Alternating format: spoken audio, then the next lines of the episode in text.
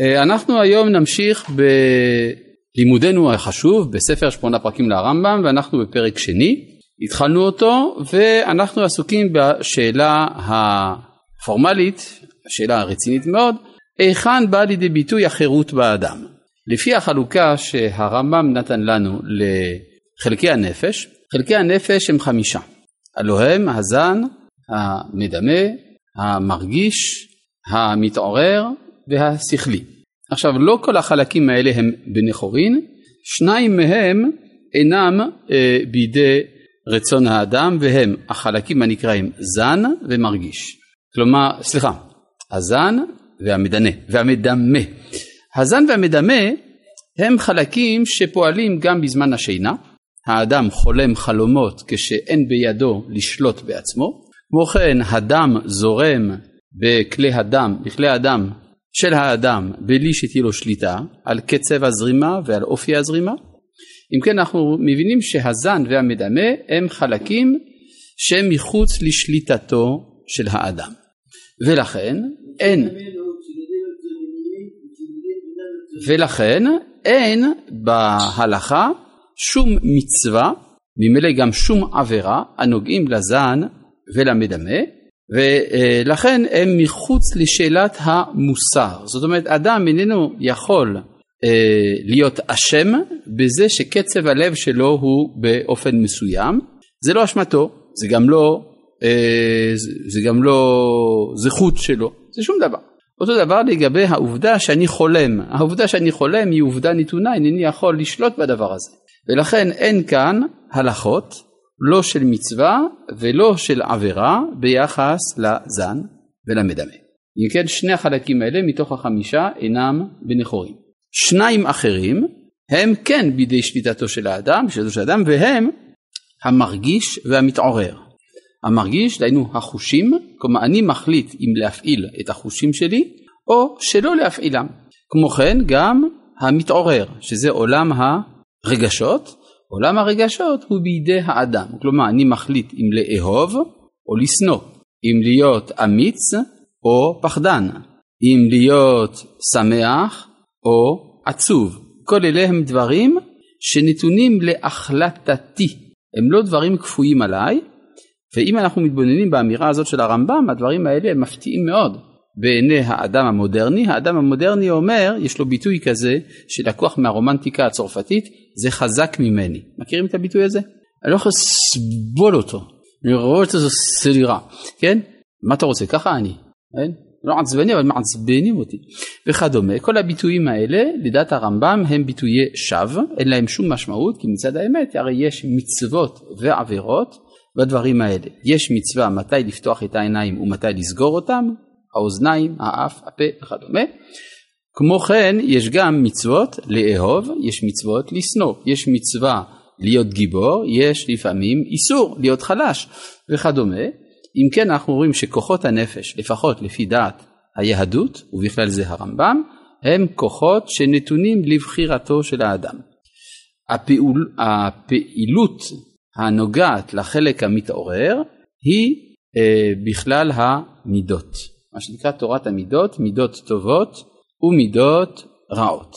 מידות טובות ומידות רעות, על זה יש לאדם אה, משפט, שופטים את האדם, האם הוא בעל מידה טובה או בעל מידה רעה. מדוע שופטים אותו? כי זה בידו. זה אחד הדברים שברגע שמבינים אותם הרבה הרבה מאוד דברים משתנים באופטימיות, באופטימיות של האדם, ביכולת, השל... ביכולת השליטה שלו על עצמו וכדומה. אז אם כן אמרנו מתוך החמישה שניים הם אינם בני חורין ושניים בני חורין.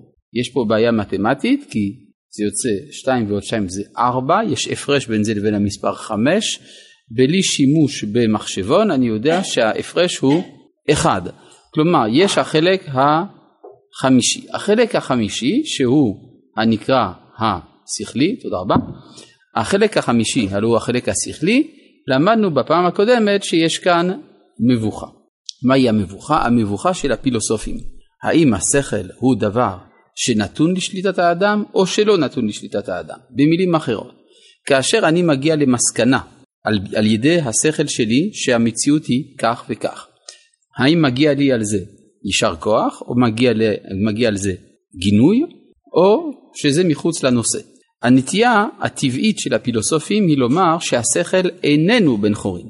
יש ביטוי אה, עממי, השכל מחייב. זאת אומרת מחייב. אם אתה לוקח אחד ועוד אחד, בסוף יוצא לך עוד משהו שלישי. כן? כלומר, המהלך השכלי הוא מוכרח.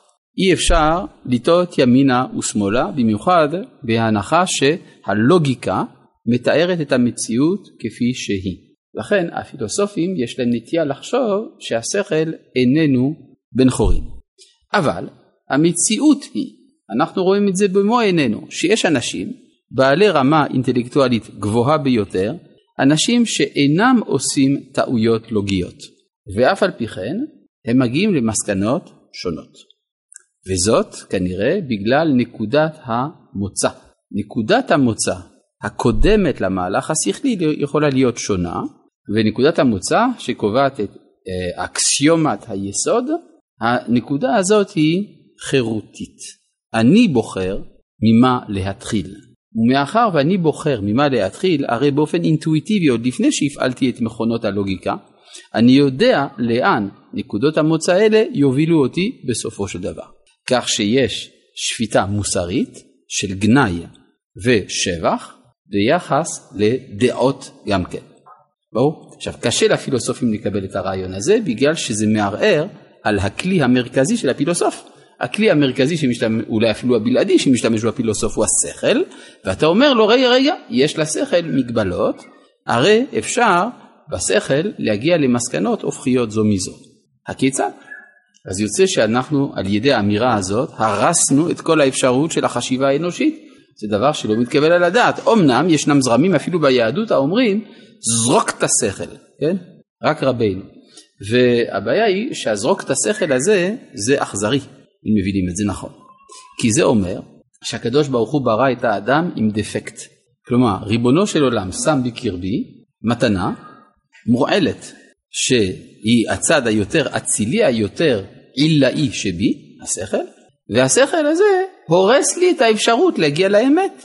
זה דבר שלא ייתכן לומר אותו. זה ציור אכזרי של האלוהות. אמנם מצאנו דבר כזה אצל הפילוסוף הצרפתי פסקל, שהוא אמר, בתור נוצרי מאמין, נוצרי טוב במרכאות, שהשכל הוא העיכוב של האמונה. כן? אי אפשר להאמין על ידי השכל. כלומר, לה... כדי להגיע לאמונה, והאמת היא שהאמונה הנוצרית היא בנויה על אבסורד, לכן אפשר להבין את האמירות האלה, לפי האמירה הנוצרית, כל זמן שהאדם דבק בשכלו, הוא רחוק מן האמונה. הרמב"ם לעומת זה אומר שהשכל של האדם הוא הוא אשר נאמר עליו בתורה בצלם אלוהים עשה את האדם. כן, ברור שאם כן יש הערכה עצומה לשכל האנושי מתוך כנראה תפיסה של מוסריותו של הקדוש ברוך הוא. כלומר, תודה רבה, אנחנו מניחים שריבונו של עולם הוא מוסרי עוד לפני שהוא שכלי. מאחר והוא מוסרי לא ייתכן שהוא יברא את האדם עם דפקט מולד. ולכן מוכרחים להניח שהשכל הוא מתנה אמיתית, אבל מצד שני אנחנו עמדנו על מגבלותיו. במילים אחרות נשתמש במינוח, באמרה של הרב צבי יהודה קוק, השכל הוא מתנה, אך מתנה לא שלמה. כלומר ריבונו של עולם נתן לנו כלי שעוזר להרבה, לא להכל. ברגע שאנחנו מבינים את זה, אז השכל שלנו קיבל קצת ענווה. ואולי דווקא על ידי הענווה של השכל הוא הופך להיות יותר אמיתי, אפילו מתפתה לומר, הוא יהיה יותר אובייקטיבי. זאת אומרת, ברגע שאני מודע שהשכל שאני משתמש בו פועל במסגרת של הנחות יסוד מוקדמות, אדרבה, הוא הופך להיות יותר ישר, יותר אמיתי, הוא יודע גם את הגבולות שלו, ומה שהוא משיג הוא באמת משיג. למשל, למה הדבר דומה? למאזניים. מאזניים שיכולות לשקול כל דבר. וזה באמת השכל האנושי, השכל האנושי הוא מאזניים. המאזניים האנושיות האלה יכולות להכניס את כל הקוסמוס כולו, את כל ההוויה כולה בתוכה. אפשר למדוד כל דבר. אבל מאזניים יש דבר אחד שהן אינן יכולות לשקול, זה את עצמן. כלומר, המאזניים נתונות בידי איזושהי נקודה, ששם הן תלויות, ואת הנקודה של, של התלייה, אנחנו רואים אותה כעומדת מחוץ למאזניים, כמו כן גם נוכל לומר שלשכל האנושי יש קריטריון חיצוני לשכל, מה שנקרא חוכמת החוכמה או מחשבת המחשבה, או אם תרצו לעשות רושם בדייט תגידו אפיסטמולוגיה, שמונעת מן האדם להשיג את האמת המוחלטת. בסדר. את זה אומר הרמב"ם במילים קצרות שכבר קראנו אותם בפעם הקודמת, אני רק רוצה לחזור עליהם. אך החלק השכלי, אומר לנו הרמב"ם, יש בו מבוכה. אבל אני אומר, מי זה אני? במקרה הזה הרמב"ם, במובן יותר רחב, היהדות. היהדות אומרת. אבל אני אומר שיש בזה הכוח גם כן מצווה ועבירה לפי אמונת דעת בטלה או אמונת דעת אמיתית. אבל אין בו מעשה שיאמר עליו שם מצווה או שם עבירה סתם, ולזה, כלומר בגלל זה, אמרתי למעלה שבשני החלקים ההם, דהיינו המתעורר והמרגיש, יימצאו העבירות והמצוות.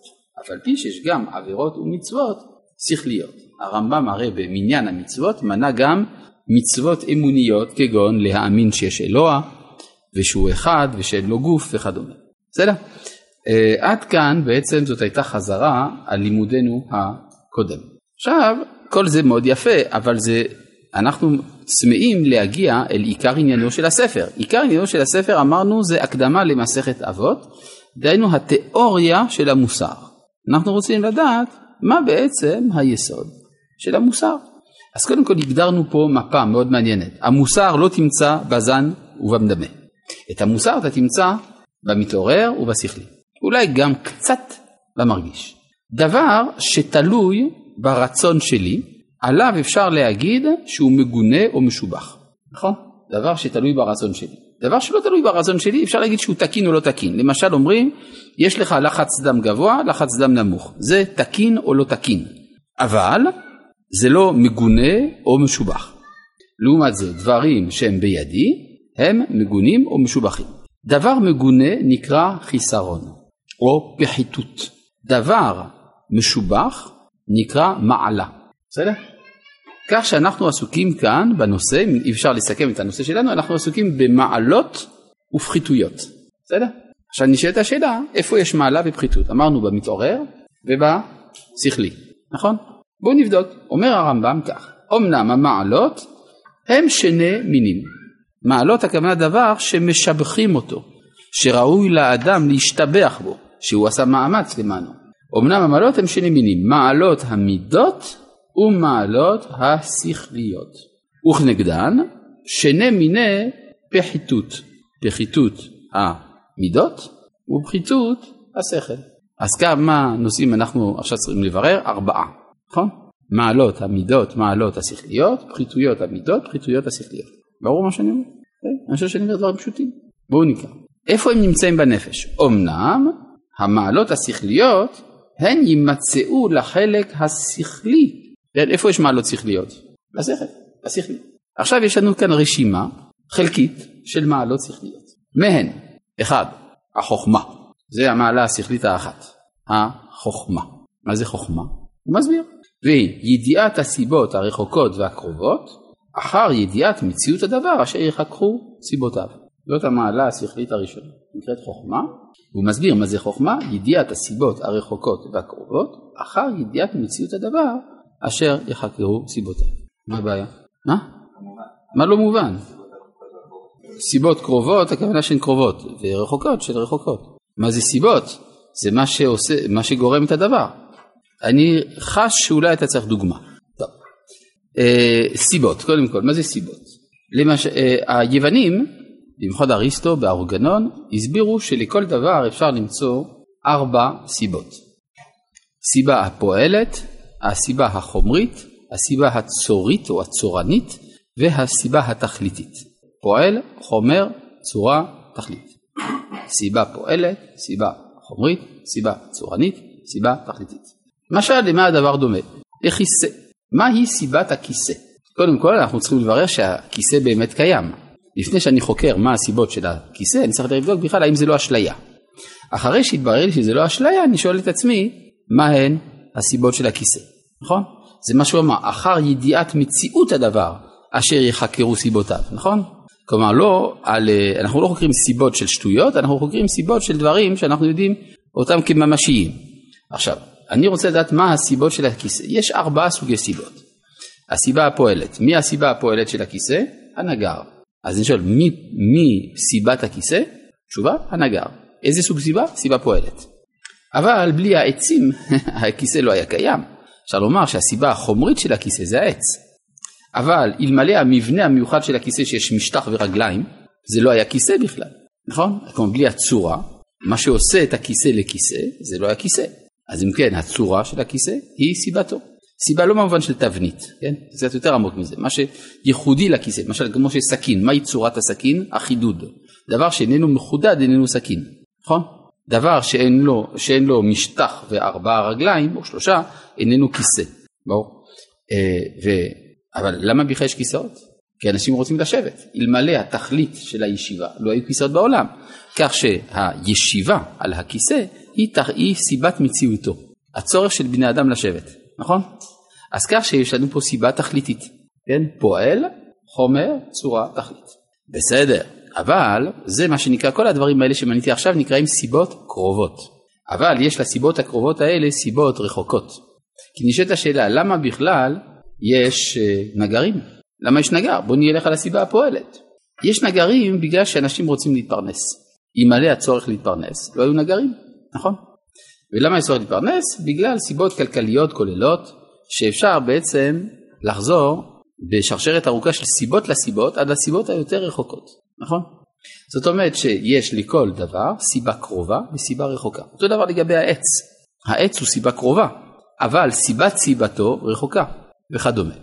אז ברגע שאני יודע את הדבר בסיבותיו, שיש לי ידיעה שלמה. אמר אריסטו, ידיעת הדבר זה ידיעת הדבר בסיבותיו.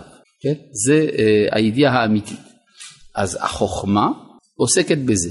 והנה הוא כותב, ידיעת הסיבות הרחוקות והקרובות, אחר ידיעת מציאות הדבר אשר יחקרו סיבותיו. נו, מה לא ברור במשפט הזה? עכשיו הכל ברור לחלוטין. עכשיו, אה, אני רק רוצה להוסיף עוד משהו. יש, לגבי סיבות יש הרבה דברים. יש סיבה מקרית וסיבה עצמית גם. שמעתם על המושג הזה? סיבה עצמית זה בעצם הדבר. מקרית באופן מקרי. מה הכוונה?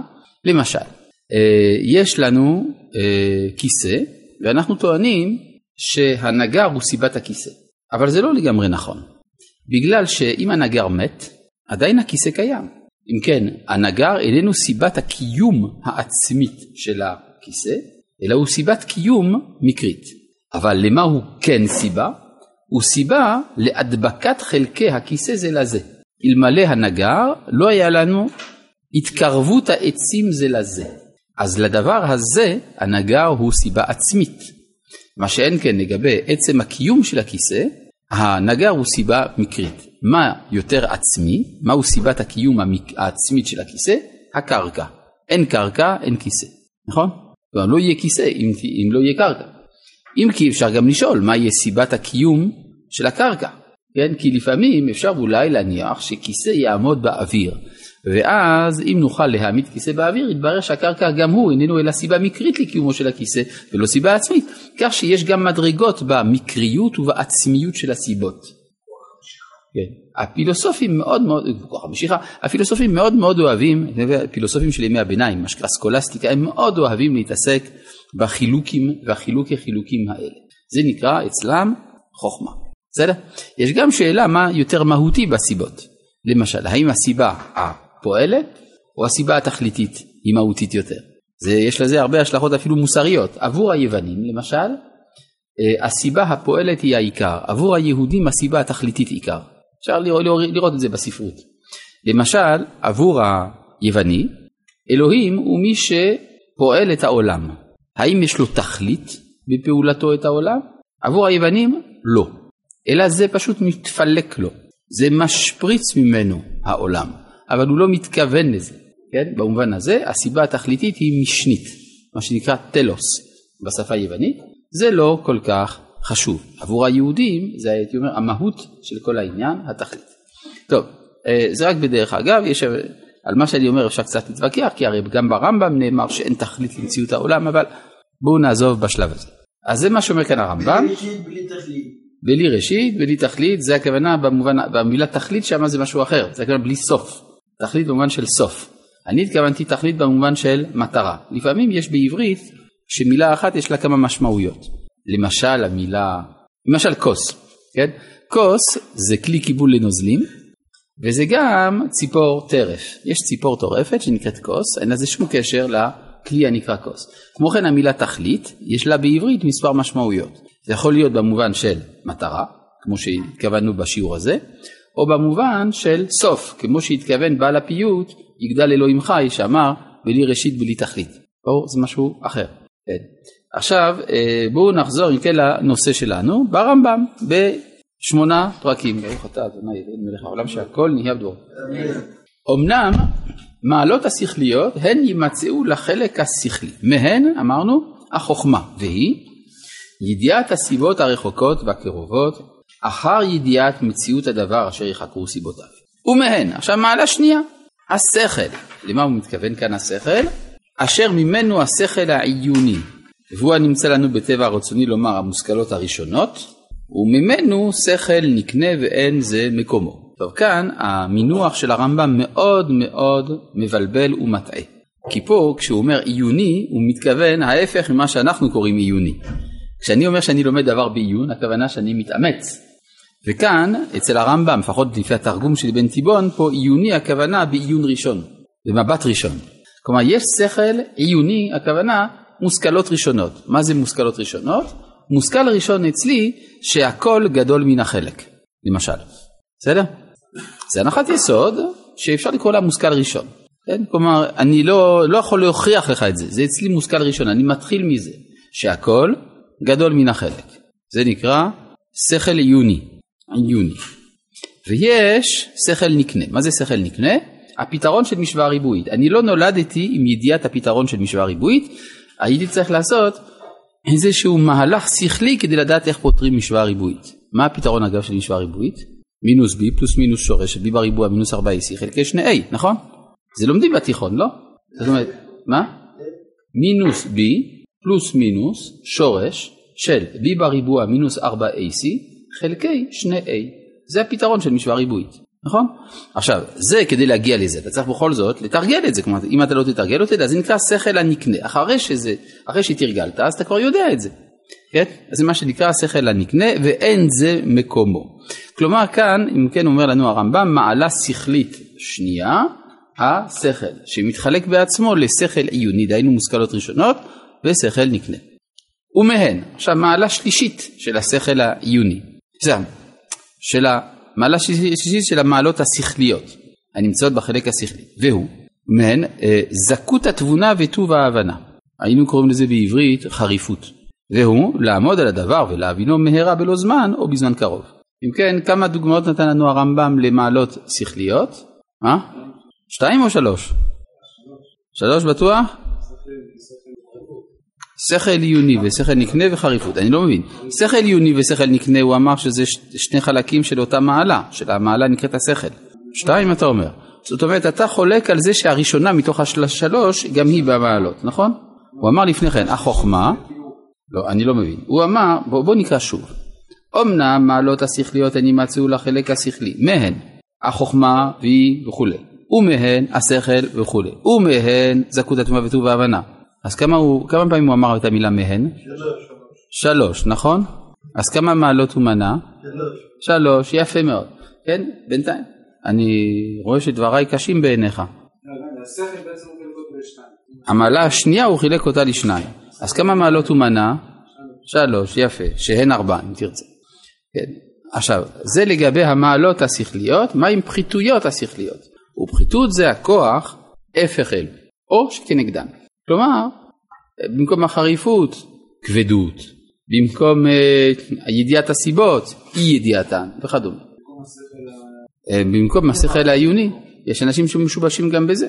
אתה אומר, הכל גדול מהחלק. אה, מי אמר? בסדר? נכון, יש מדרגות בזה, יש מדרגות. כלומר, אין אדם נטול שכל לחלוטין, אבל יש קרוב לזה, כן, אני פגשתי. כן? דווקא בתחומים שלא היית מצפה. אולי בפוליטיקה, לא יודע, טוב, לא ניכנס לזה כעת. אז אם כן, אה, ראינו מה הן לפי הרמב"ם המעלות השכליות המיוחסות אל החלק השכלי. שלום וברכה, עד כאן להיום.